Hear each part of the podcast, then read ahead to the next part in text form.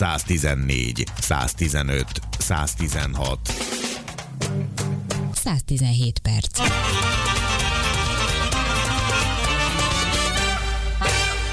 Most akkor képzeljük el, hogy pár napra bezár a posta. Nem fognak járni a postások, nem hozzák ki a csomagjainkat, nem fogjuk megkapni a jól megérdemelt pénzünket, amit ott vannak nekünk. Szóval egész egyszerűen nem történik meg az, amit teljesen természetesnek veszünk. De miért is? Amikor a krízis ideje alatt önökhöz becsöngetett a postás mondjuk egy csomaggal, vagy a nyugdíjjal, vagy éppen azzal, amiért nem kellett elmenniük a boltba, megkérdezték-e, hogy hány maszkot kap egy hétre, vagy mi van a kezével, amikor egész nap viseli azt a remek kesztyűt, szóval, hogy úgy tűnik, hogy a postások nélkül nem nagyon tudnánk megélni a hétköznapjainkat úgy, ahogy megszoktuk, azonban valószínű, hogy önök is sejtik, hogy ez nem egy túlfizetett szakma. Most úgy gondolta a posta sok szakszervezete, illetve több postás szakszervezet, hogy bérsz követeléseiket érvényesíteni szeretnék, leültek tárgyalni. 24-én zajlott utoljára a posta és a szakszervezetek közötti tárgyalás, ahol egyébként csak 15, de minimum 10%-os béremelést követeltek, Ma hallhattuk a kormányinfon, hogy az Európai Unió nem engedi, de majd jól megkérjük őket. Szóval mi a valós helyzet, mik a követelések, milyen tárgyalások voltak, mi fog történni, mert hogy előkészült közben már a sztrájkbizottság is. Erről fogunk most beszélgetni. Tóth Zsuzsannával, a postás szakszervezet elnökével és a Postai Sztrájkbizottság szóvivőjével, dr. Szabó Imre Szilárd munkajogi szakjugásszal, és Fejfer Tamással, a Postások Független Érdekvédelmi Szövetségének a lelnökével. Szeretettel köszöntöm Önöket. Üdvözlöm, üdvözlöm a hallgatókat. Magamhoz ragadom a szót, Nagyon helyes. szóvivő, és a fiúk majd engem támogatnak és kisegítenek. A felvezetés kapcsán számos gondolat elindult, mert azért ez egy adott egy képet, egy víziót, de ez, ez, ez sokkal távolabbra nyúlik vissza, mint a mostani 24-i dátum. Igen, mindig azt hiányzik legjobban, ami nincs. Tehát most ezzel a felvetéssel egy érdekes képet vázolt fel, ami még soha nem volt. Ugye a postának háborús helyzetben is mennie kell, tettük ezt az ismeretlennel folyó harc során is, tehát a vírus ideje alatt is. Igen, a postátok, postások tették a kötelességüket, dolgoztak, kiszolgálták a közönséget nehezített körülmények között mert azért nálunk is pontosan a fizetés miatt óriási fluktuáció és létszám mozgás van, tehát van egyfajta presztízsromlásunk, tudáshiányunk, mert a nap, napról napra távozó kollégák ugye nem azt a szakmai biztonságot tudják adni, amit a régen itt dolgozó kollégák magukévnek tudnak. Nem 24-én kezdtük a tárgyalásokat, nem is a napokban, hanem novemberre nyúlik mhm. vissza ez a történet. A rendszer, rendszeres ütemben, a hosszú-hosszú évek, évtizedek alatt megszokott metódus szerint az őszi időszakban elkezdtük azokat a találkozókat a munkáltatóval, ami ilyenkor megszokottá vált. Csak volt egy furcsa helyzet, amit számon kérnek rajtunk a munkavállalók, hogy miért nem egyeztünk már meg. Megegyezni csak akkor lehet, ha egy érdemi párbeszéd mm. alakul ki. És ez a furcsa helyzet az az, hogy a munkáltató egyetlen alkalommal nem tett érdemi ajánlatot tehát kerülgettük a forrókását, elbeszéltünk egymás mellett, benyújtottuk az igényeinket, kerestük a forrás lehetőségeket, különböző megoldási módokat ajánlottunk a munkáltatónak, amire nem született meg az az érdemi válasz, ami aztán elhúzódott márciusig, ahol is a munkáltató befagyasztotta a tárgyalásokat a vírus ideje alatt, tényleg mindenki az ismeretlennel hadakozva sem tudta, hogy mi elé néz és mi fog lezajlani, de amikor is már enyhülni is látszott ennek a történetnek a megoldása, mm. vége, feloldása, már akkor kerestük a munkáltatót azzal a nyomással, amit a munkavállalók is felénk is tolmácsoltak, tehát kutya kötelességünk volt ennek a hangját vinni magunkkal a folytatás érdekében továbbra is a kitérő, mm, nem ezen érdemi tárgyalások zajlottak, és el kellett, hogy jussunk eddig a pontig, ahol is ezt a víziót látjuk magunk előtt, hogy nem jön a postás, és nem csenget, és nem hoz semmit. Ez ugye egy teljes olyan beszüntetés és munkabeszüntetés esetén lehetséges.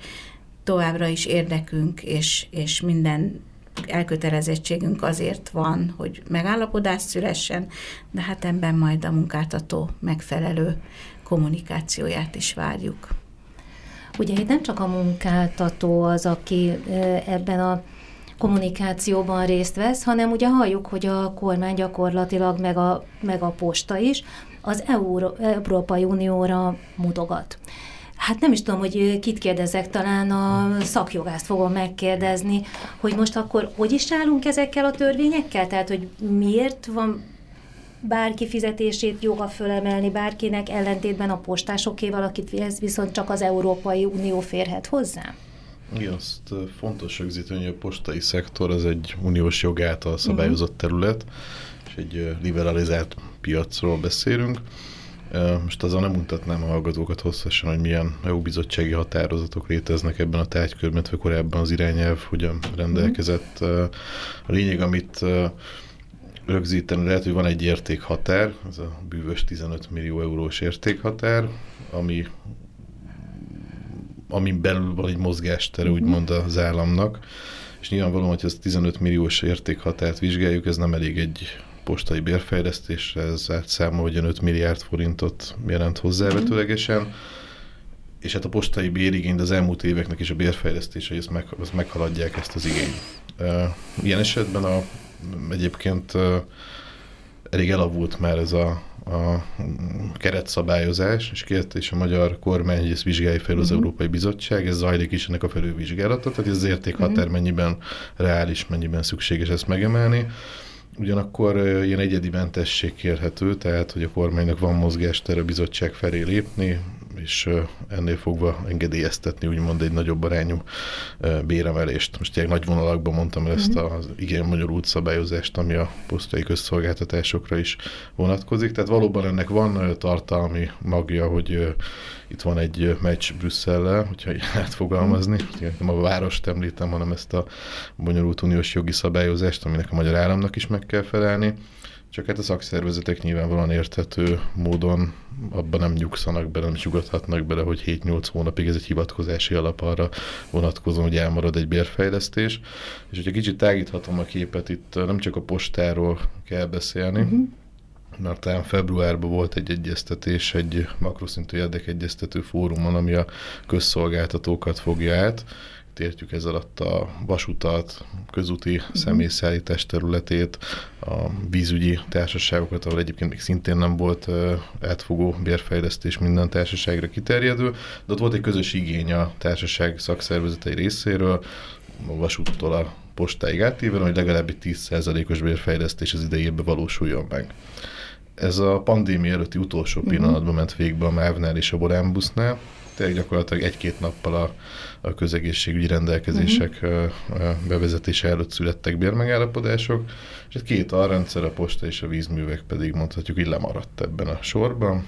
Itt tart a pandémia, és azóta tart ez a pingpong, és a bértárgyalások gyakorlatilag itt a járványügyi helyzet után tudtak ismételtem elkezdődni, és hát most ebben a megrekedt folyamatban vagyunk jelen pillanatban. Ugye itt azt mondja a mai Kormáninfor Gulyás Gergely, hogy a szakszervezetek elkezdtek tárgyalásokat folytatni a béreméléssel kapcsolatban, és a kormány pedig az Európai Unióhoz fordult levélbe. Ez azt jelenti, hogy eddig a hét hónap alatt nem tették meg azt, hogy ezt elindították volna azt a folyamatot, ezt a kivételes... Nyilván ebben információnk van, hogy a, a keretszabályozás felülvizsgálatát kért a magyar kormány, ennek hangot is adott az illetékes minisztérium nemzeti vagyonkezeléséért felelős tárca nélküli miniszterasszony. Viszont, hogy konkrétan az egyedi eljárás kapcsán hol tart a magyar kormány, ezt nem tudjuk, itt a kormányinfóból tájékozottunk is. el ezt az egyedi eljárási kérést? Nem tudjuk, tehát, mm, tehát a kormányinfó mhm. tájékozódtak a szakszervezetek is, de ezt örömmel vettük tudomást, és hallottuk, uh-huh. hogy mhm. elindult a folyamat. Ez a miniszternek azon mondatával, hogy hogy méltánytalanul keveset kereső munkavállalók egyébként jó minőségű közszolgáltatást nyújtanak. Én azt mondom, ez egy kulcsmondat, és ezzel a miniszteri állítással minden szakszervezet és minden munkavállaló egyet tud érteni. tehát ez a tegnapi bejelentés, ez az hogy bizakodással tud, tudja eltölteni a munkavállalókat, hogy itt fel fog gyorsulni ez a folyamat, és akár már napokon, akár heteken belül lehet egy bérmegállapodás. Nyilván nem heteket szeretnénk, mm. ezért is szerveződik a sztrájk gyorsítandó ezt a folyamatot, de hogy ez némi reményt ad a érintett munkavállalói körnek. Gyakorlatilag ugye most visszatértünk a sztrájkhoz, ami azt jelenti, hogy több szakszervezet összefogott, a kézbesítők szakszervezete, az ön által képviselt postások független érdekvédelmi szövetsége, Magyar Postások Érdekvédelmi Szövetsége, postás szakszervezet, tehát gyakorlatilag ez egy nagy szakszervezeti összefogás most, és úgy tűnik, hogy mégis olyan szépen lassan halad. Nyilván a dolgozók önökhöz fordulnak türelmetlenek, önök törülmetlenül fordulnak a kormányhoz. A kormány most azt mondja, hogy ő türelmetlenül fordul az EU-hoz. És mi ebben a megoldás? Hiszen nem tudunk dátumokat, nem tudunk pontos információkat. Mi a megoldás? Tehát mikor fog elindulni a sztrájk? Mert azt mondta most az előbb Szilárd, hogy hát nem akarjuk, hogy ez hetekbe teljen. Ugye? A kormány meg azt fogja mondani, hogy hát pár napon belül az EU se dönt semmiben. Nagy valószínűséggel. Ki az, aki, ki az, aki, Fejfer Tamás? Én nagyon bízom benne, hogy a jövő héten érdemi ajánlatot fog tudni tenni a munkáltató, mert a mai nap folyamán arról kaptunk tájékoztatást, hogy hétfőn folytatódik a mhm. bértárgyalás, tehát eddig még az ütemezésben sem voltunk egészen biztosak hogyha lesz olyan ajánlat, ami, tehát itt a fő probléma az volt, hogy a munkáltató egyszeri kifizetésben szerette volna az idei évben rendezni a... Igen, ez az 50 ezer forint. Hát nem, nem, nem, nem, nem egészen, nem. tehát az öt nem kategóriák vannak, uh-huh. az 50 ezer forint, amiről beszél, ez az öt éves munkaviszonyjal rendelkezőknek uh-huh. a, megszólítása. a megszólítása tulajdonképpen, uh-huh. utána növekvő ütemben van 100-120 és 140 uh-huh. ezer forint bruttó összeg az 5-10-15 év fölötti kollégáknak uh-huh. a az egyszerű juttatása, illetve van egy éves keret, ami évvégén szokott egy ilyen teljesítmény uh-huh. elismerés lenni. Annak az egyik részét már a munkáltató kvázi előlegként uh-huh. 65 ezer forint bruttóba a munkavállalóknak már kifizette, illetve a az év elején a kötelező garantált bérre való ráállás is megvalósul, nyilván ezt jogszabály írja elő, uh-huh. de azt azért látni kell, hogy a postán nagyon sok olyan kollega van, aki a garantált a bér közelében van, vagy a konkrétan a garantált béren, vagy valamivel fölötte. Na most vannak itt kollégák, akik 20-30 éve itt dolgoznak, és bruttó 220-230 ezer forintos alapbérrel rendelkeznek, ami rendkívül alacsony. Most azt is tudni és látni kell, hogy a postán azért van jelentős mhm. mozgóbér, tehát itt a, a, időnként a kommunikáció azért más, mert a munkavállaló azt mondja, hogy mennyi az alapbére, de az átlagkereset, amihez hozzájutnak a kollégák, sokszor nagyon sok túlórával emelten jelenik meg, tehát időnként egy ilyen számháború alakul ki, hogy mennyit keresnek a munkavállalók uh-huh. és a munkáltató olyan adatokat hoz nyilvánosságra, amit a munkavállaló azt mondja, hogy még véletlenül sem kap meg. Visszatérve a mhm. kérésére, kérdésére, én azt gondolom, hogy, hogy hétfőn azért érdemi ajánlatot és alapbérfejlesztésre fog ajánlatot tenni a munkáltató. Nyilvánvaló, hogy a tárgyalásban résztvevő szakszervezetek ezt meg fogják tárgyalni, és értékelni fogják, hogy a munkavállalók elvárása, illetve az ajánlat mennyire egyezik egymással. Látnak egyébként esélyt arra, hogy hétfőn történik egy valódi megegyezés? Ez már egy elmozdulás. És uh-huh. ez a, ezen a megoldás. Tehát a kérdésre uh-huh. visszatérek, hogy mi a megoldás, hogy meddig húzódik a sztrájk, nem a sztrájk a megoldás. A sztrájk egy eszköz a megoldás érdekében. A megoldás a megállapodás. Végre, végre találkozunk a munkáltató olyan mondatával, ami érdemi ajánlatot tartalmaz, mert az egyszeri juttatást nem tekintjük érdeminek, ebben szakszervezet nem lehet érdekelt, hogy az már eleve és nagyon súlyosan leszakadt bérek a piachoz képest további ö, csökkenést jelentsenek, vagy megrekedjenek ezen a szinten. Tehát aki 40 év munkaviszonyal nyugdíjba megy, és a garantált minimálbér környékén keres, 220 ezer forinttal ez nagyon méltánytalan az elvégzett munka mennyiségére és minőségére tekintettel különösen.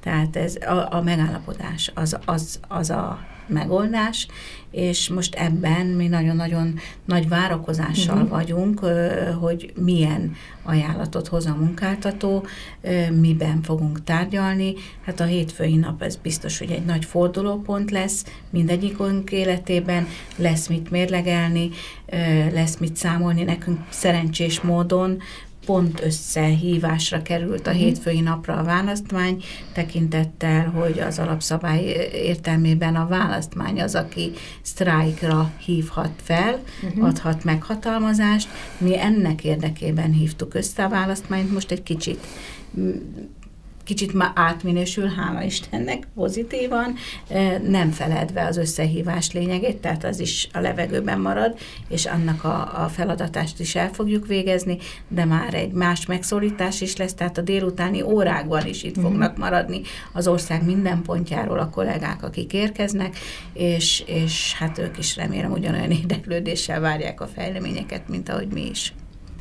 Azt mindannyian tapasztaljuk, akik igénybe veszük a posta szolgáltatásait, és ugye olyan nincs, aki ne venné igénybe, talán a gyerekek, hogy őrült nagy hiány van. Tehát vannak olyan körzetek, ahol most már két körzetet lát el egy postás, ha bemegyünk egy postahivatalba, látjuk, hogy nem azért vannak sorok, mert nem dolgoznak azok, akik ott vannak, hanem azért, mert hogy egyre kevesebb ablaknál látunk alkalmazottakat, akik egyébként nyilván mindent megtesznek azért, hogy azt az egy emberre jutó egyre nagyobb embertömeget ugyanúgy kiszolgálják. Tehát, hogy ezzel tökéletesen egyetértünk, ami most elhangzott a kormányinfon, hogy rosszul fizetett, egyre túlterheltebb.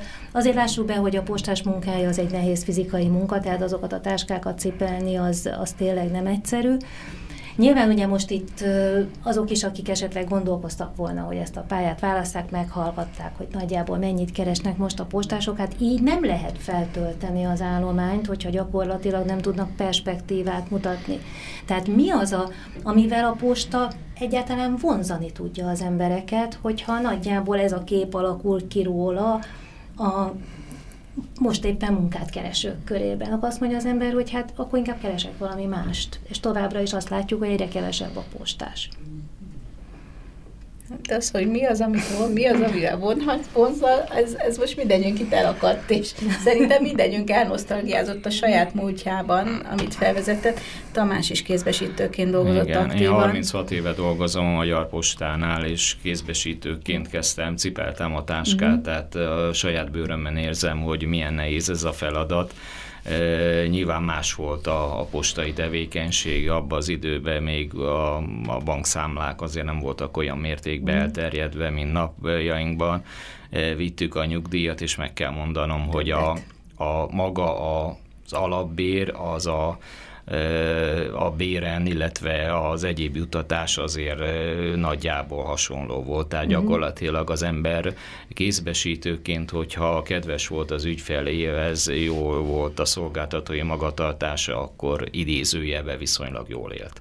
Most azért, a, amit mondott, a létszámhiány is a nagy terhelés, illetve hogy a, a rendszerek azok változnak, ma már egészen más a helyzet. Én azt gondolom, hogy szükség van arra, és épp azért kérjük az évelei 15%-os alapbérfejlesztési vagy bértömeg növelési elképzelésünk pont azért volt, hogy ez a lemaradás csökkenjen, és valamennyire ez a pálya, ez vonzó legyen a fiatalok, illetve hát azok részére, akik, akik ide jönnének. Én azt gondolom, hogy akik itt vannak már réges rég azok leginkább már nem is a, az anyagi megbecsülésért, hanem azért, mert szeretik a, a munkájukat, szeretnek az ügyfelekkel kapcsolatot az emberi kapcsolatok azok, azok nagyon lényegesek, és egy, egy régi postás azért igazából családtag, de aki az ablakba ül, az is tulajdonképpen az ügyfeleit ismeri, szereti őket, tehát van, van egy ilyen személyes megszólítás, sajnos a fiatalokra nem feltétlenül lesz, tehát nekik más az elké, más a hozzáállásuk. Tehát nincs az az elhivatottság, mint aki itt van 20-30 éve. A fluktuációnak egyik nagyon nagy problémája ez is. Tamás a fiatalokat mondta, hogy a fiatalok uh-huh. megszólítása kezdő dolgozóké, uh-huh. de ebben fontos az is, hogy a régieket is itt tartsuk. Mert a régiek tudása, tapasztalata, szakma szeretete, elkötelezettsége, mm. hivatás tudata az, ami ezt a postát működteti. Én magam is kézbesítettem, postás dinasztiából származom, apám, nagyapám mm. kézbesítőként, családra kiterjedően sokat magammal, gyermekeim is követték ezt a pályát, tehát én nekem a családban is nap mint nap téma volt, és, és, és mindenkor ennek a, ennek a beszélgetése, hogy hogyan lehetne ezt változtatni, vagy most a gyerekeimtől, a fiatalok megközelítéséből, ahogy ezt hallom, de nagyon nagy cél az is, és nagyon erős feladatunk, hogy a régieket itt tartsuk, mert ma már, ma már eh, az egzisztenciát és a nagyobb fizetési, megélhetési lehetőségeket keresve itt hagyják azt a tudást, amit összeszedtek a sok évtized alatt. Ugye mondták azt, hogy meg kell tartani a régieket, be kellene vonzani az új munkaerőt, ezt nyilván lehet a fizetésekkel, fizetések emelésével. A másik fontos terület azt gondolom azok a munkakörülmények, amik között önök dolgoznak, illetve az a közösség, az a megbecsülés, amiben dolgoznak.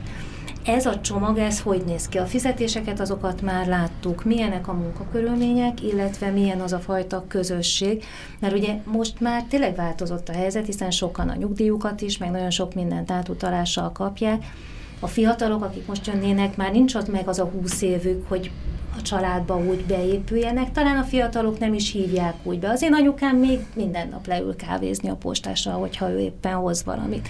Ez már nem biztos, hogy jellemző arra, aki rohan és örül, hogy egyáltalán összefut valakivel. Szóval hogy néz ki ennek a csomagnak a másik két része? egy bérnek, egy munkavállalónak, amikor megérkezik a számlájára egy adott összeg, egy részét képezi az alapbér, a többi juttatás az függ a kollektív szerződésnek a tartalmától, amit nyilván a szakszervezetek tudnak formálni munkáltatóval közösen. A kollégák nyilván kiegészítik ezeket az információkat, hogy konkrétan a posta bér hogy áll össze, mi ez a csomag, mi az alapbéren felül jár, illetve miért, mi, milyenek a munkafeltételek, bár nyilvánvalóan itt a leterheltségről lehetett hallani az elmúlt időszakban, hiszen egyre több feladat van, egy közszolgáltatási színvonalat fenn kell tartani, és hát a, egyre nehezedő munkafeltételekkel, egyre idősödő munkavállalói állománya, ez maga után vonja azt a sok-sok konfliktust, azt a feszültséget, ami igen, csak pattanásig feszült most, és csak egy gondolat erejéig kanyarodnék vissza erre a sztrájkra, tehát továbbra is él a sztrájkbizottság, és nyilván van egy bizalom, hogy hétfőn megállapodás mm-hmm. közeli helyzet lesz, de hát én évek óta foglalkozom munkajogászként szakszervezetekkel, magával a sztrájkjoggal is gyakorlati szinten is, nem csak így elméleti megközelítés oldaláról. Ilyen eltökélt és most sztrájkra kész mm-hmm szervezettséget, munkavállalókat még nem láttam az elmúlt években. Tehát uh, elég bonyolult ma Magyarországon megszervezni egy jogszerű sztrájkot a, a közszolgáltatások területén, tehát nem a szakszervezetek bénák, hogy fogalmazzunk így itt a közszolgáltatásoknál az elmúlt években, az elmúlt tíz évben, hanem egész egyszerűen sztrájkjogi szabályozás vált annyira bonyolultá, hogy egész egyszerűen egy jogszerű sztrájkhoz hozzá kezdeni, az már egy olyan mérvű jogi munkát kíván meg, hogy egyáltalán arról beszélhessünk, hogy a sztrájknak a jogi feltételei mennyire lesznek adottak. De hát ez elsősorban munkavállalói akarat és szándék kell egy sztrájkhoz, hiszen nyilván a szakszervezetek kitalálhatnak bármit, hogyha hátra néznek és senki nincs mögöttük. Tehát én azt gondolom, hogy az, hogy most ilyen tömeg van a szakszervezetek mögött, és ilyen mérvű erőt tudhatnak magukénak, ez egyrészt összefügg azzal a méltánytalansággal, ami az elmúlt évben az alapbérfejlesztéssel történt, tehát a bérfejlesztéssel úgy összességében, de az elmúlt évek, az elmúlt évtizedeknek mondhatom a, a problémái is most valahogy összegyűltek egy, egyszerre, de de... Igen, ez egy feloldhatatlan halmaz képes most per pillanat. Mm. Tehát ez a fáradtság, fásultság, elkeseredettség és reménytelenség megfogalmazódása a, a munkavállalói akaratban. Tehát fáradtak ezek a kollégák, akiket Imre is említett, hogy, hogy az elidősödő kollégákkal dolgozunk, mármint hosszú távban itt mm. vannak, és, és lassan nyugdíjba mennek, ők, ők nagyon fásultak abban, hogy az a fluktuáló tömeget állandóan ők tanítják, ő helyettük dolgoznak. Az anyagnak el kell menni, az ügyfél ebből nem mhm. érezhet semmit, ebből nem láthat semmit. Ő nem tudja, ő el nem tudja képzelni, hogy milyen körülmények között ö, megy el a levél a feladótól a címzettig, hogy ez, ez milyen feladatokat jelent. És ebben nagyon-nagyon sok elkötelezett kollégánk van, aki keresi a, a hétköznapi megérhetéséhez a, a filléreket, forintokat. És az alapbéréhez, ami jöhet, az a pótlékok, az ösztönzők, a választható béren kívüli juttatás, ez adja azt a keresetet, amivel a munkáltató él, és sokszor kommunikál, dolgozom meg ugye az alapbérére gondol, és nem teszi hozzá uh-huh. azt, a, azt, a, azt a történetet, ami egyébként lehet, hogy mind a kutya vacsorája némelyeknek, mert vagy sikerül, vagy nem különböző okoknál fogva elérni azt az összeget. Úgyhogy nagyon-nagyon várakozással vannak a kollégák a, a az elkövetkezendő napokra, mert ez az elkeseredettség, ez, ez, ez nagyon, nagyon urrá van a területen, uralkodik a területen.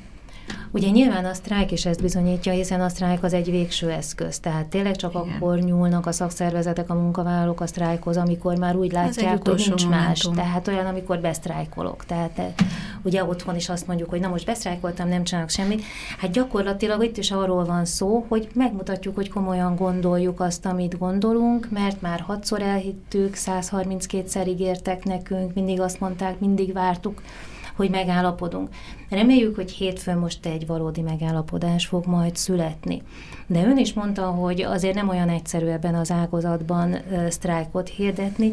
Mire van szüksége a szakszervezetnek ahhoz, hogy ő ebben az ágazatban megtehesse azt, hogy a munkavállalókat sztrájkba szólítja, Igen. és megvalósuljon a sztrájk? Nyilván emlékeznek rá a hallgatók, hogy 2015 voltak vasutasztrájkok. És 2010 óta nincsenek sztrájkok, Nyilván itt az elmúlt években volt egy jelentős bérfejlesztés a közszolgáltatások területén, tehát az elmúlt években a postán is volt bérfejlesztés, azért is épp azt kell mondjam, hogy egyébként az előtteli éveket messze meghaladó bérfejlesztés volt, de nem arról van szó, hogy itt tíz éve mindenki nagyon elégedett lenne, és a szakszervezetek egyszerűen elfelejtették, hogy hogy kell egy sztrájkot megszervezni, hanem az történt, hogy egy egészen új törvényi szabályozás lépett életbe 2010. december 31. napi hatája, tehát 2010-ben átalakult a sztrájk szabályozás. Ebből, hogyha meg lehet közelíteni, három kategóriát érdemes megkülönböztetni.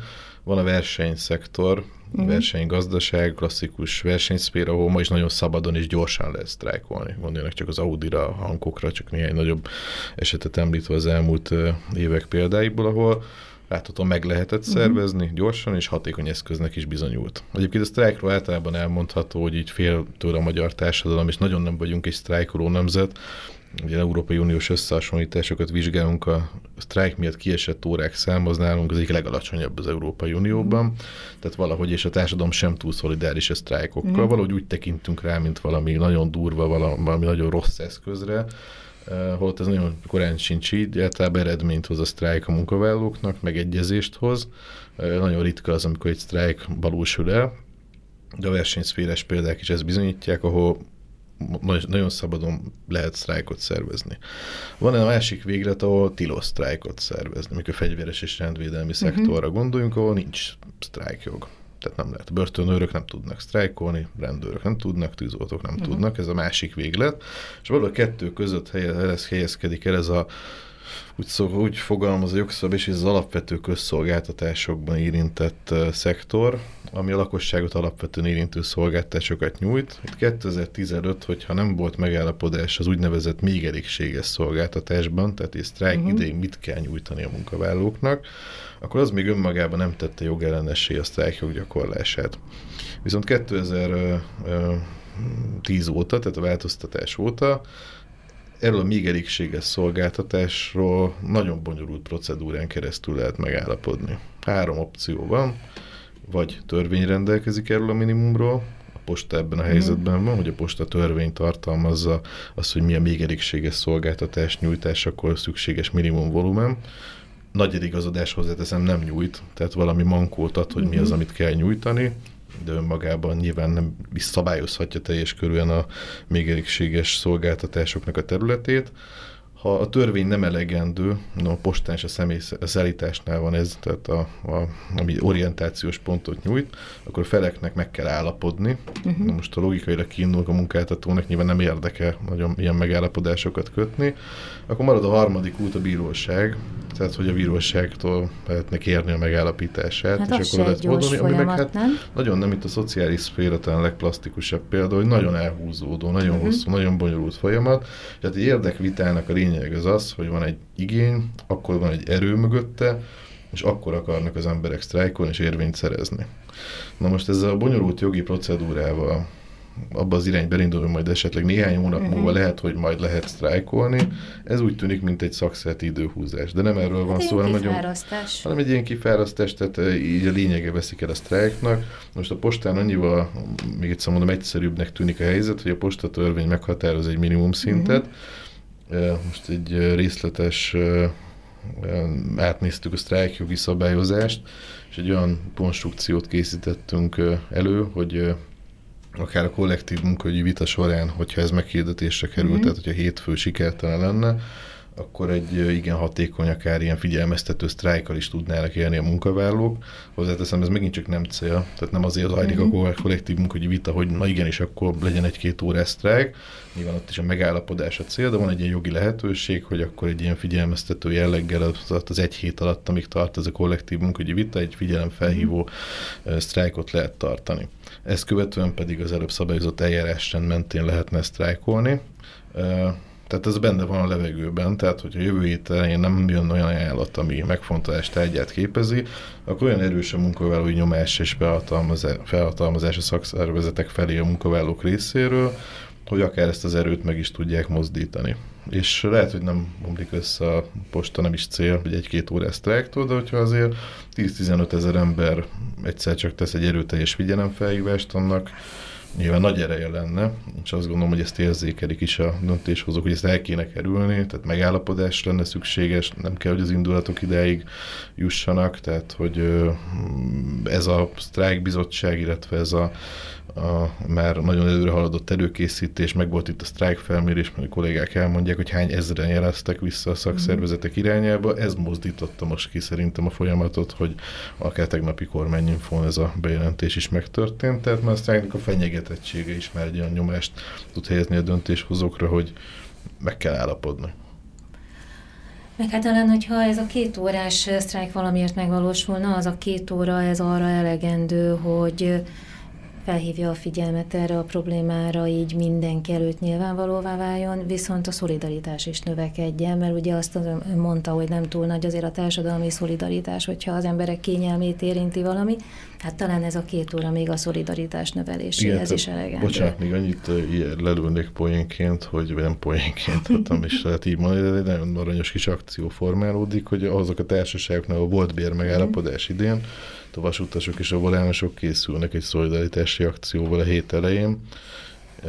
Ezt látni uh-huh. fogják, tehát az, az akció, hogy ez hét, hétfőtől fog függeni, tehát uh-huh. ez is egy ilyen látványos szolidaritás kifejezés lesz a postások irányába, tehát a többi közszolgáltatónál szerencsére volt bérmegállapodás, így fejezzék ki az együttérzésüket, és hát a támogatottságukat akár demonstratív módon a postások irányába és nekünk pedig a négy szakszervezetnek, akik most teljes egységben összefogtunk, és egy nyelvet, egy mondatot beszélünk folyamatosan most már régóta, kutya kötelességünk azt a munkavállalói igényt teljesíteni, tehát ha ezt a felhatalmazást adják, hogy nem megfelelő ajánlat mentén nekünk ezt a sztrájkot meg kell szervezni, akkor ezt meg kell tenni annak érdekében is, hogy ezek az elszabadult indulatok ne gócpontonként szervezetlenül és dolgozói mhm. vétkességet kialakítva alakuljanak meg és hajtódjanak végre, hanem ezt szervezetten és minden jogi procedúrát betartva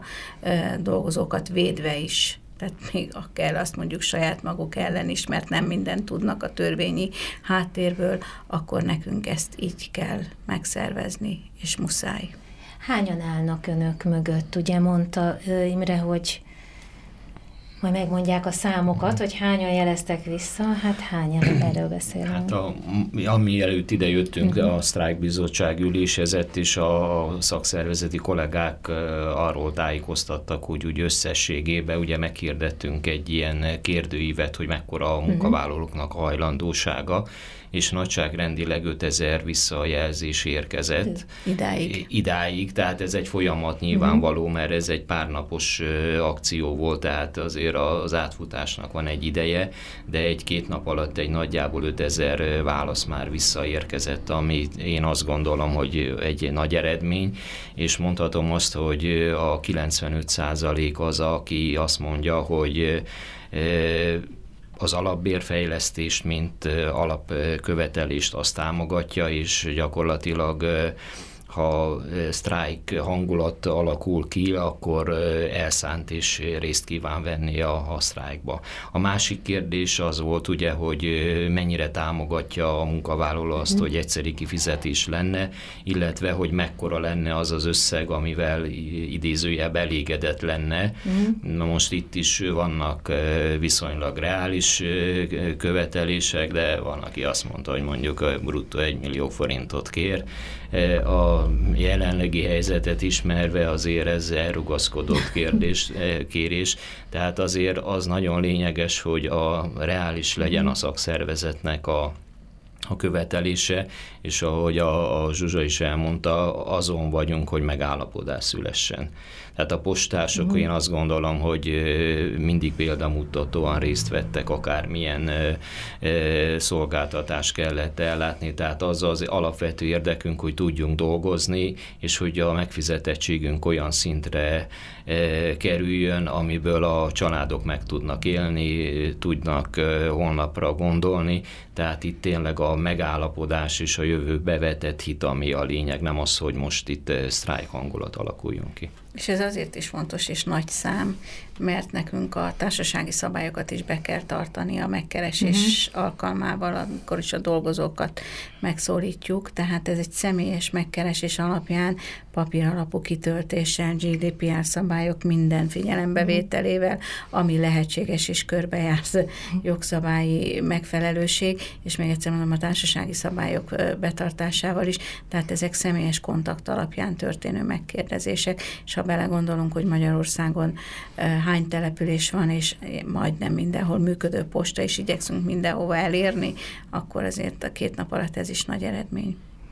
Hát úgy tűnik, hogy nagyon nagy a támogatottságok, és az egészen bizonyos, hogy még azért hétfőig van egy pár nap, tehát nyilván hétfőig is fognak még jönni a visszajelzések.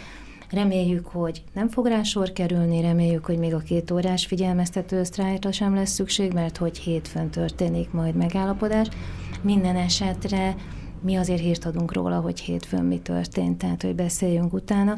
És hát sok sikert kívánunk, mert azt gondolom, hogy az a 15 százalék az az a minimum, ami a postásokat valóban megéleti, azért a tevékenységet, amit végeznek. Nyilván az én véleményem teljesen mindegy ebből a szempontból, de én, mint a posta felhasználója úgy gondolom, hogy posta nélkül sokkal nehezebb lenne az életünk, talán egy csomó minden lehetetlen is lenne.